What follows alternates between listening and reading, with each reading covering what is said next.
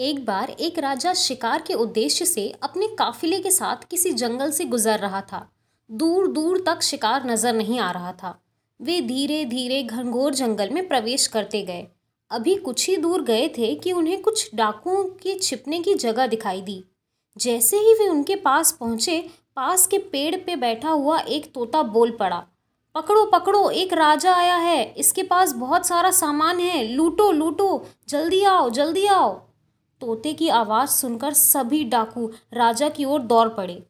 डाकुओं को अपनी ओर आते देखकर राजा और उनके सैनिक भाग खड़े हुए। भागते भागते कोसों दूर निकल गए। सामने एक बड़ा सा पेड़ दिखाई दिया। कुछ देर सुस्ताने के लिए उस पेड़ के पास चले गए। जैसे ही पेड़ के पास पहुँचे कि उस पेड़ पर बैठा तोता बोल पड़ा, आइए राजन, हमारे साधु महात्मा की कुटी में आपका स्वागत है। अंदर आइए, पानी पीजिए और विश्राम कर लीजिए। तोते की इस बात को सुनकर राजा हैरत में पड़ गया और सोचने लगा कि एक ही जाति के दो प्राणियों का व्यवहार इतना अलग अलग कैसे हो सकता है? राजा को कुछ समझ नहीं आ रहा था। वो तोते की बात मानकर अंदर साधु की कुटिया की ओर चला गया।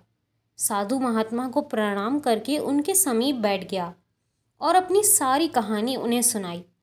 और फिर धीरे से बोला, ऋषिवर, इन दोनों तोतों के व्यवहार में इतना अंतर कैसे?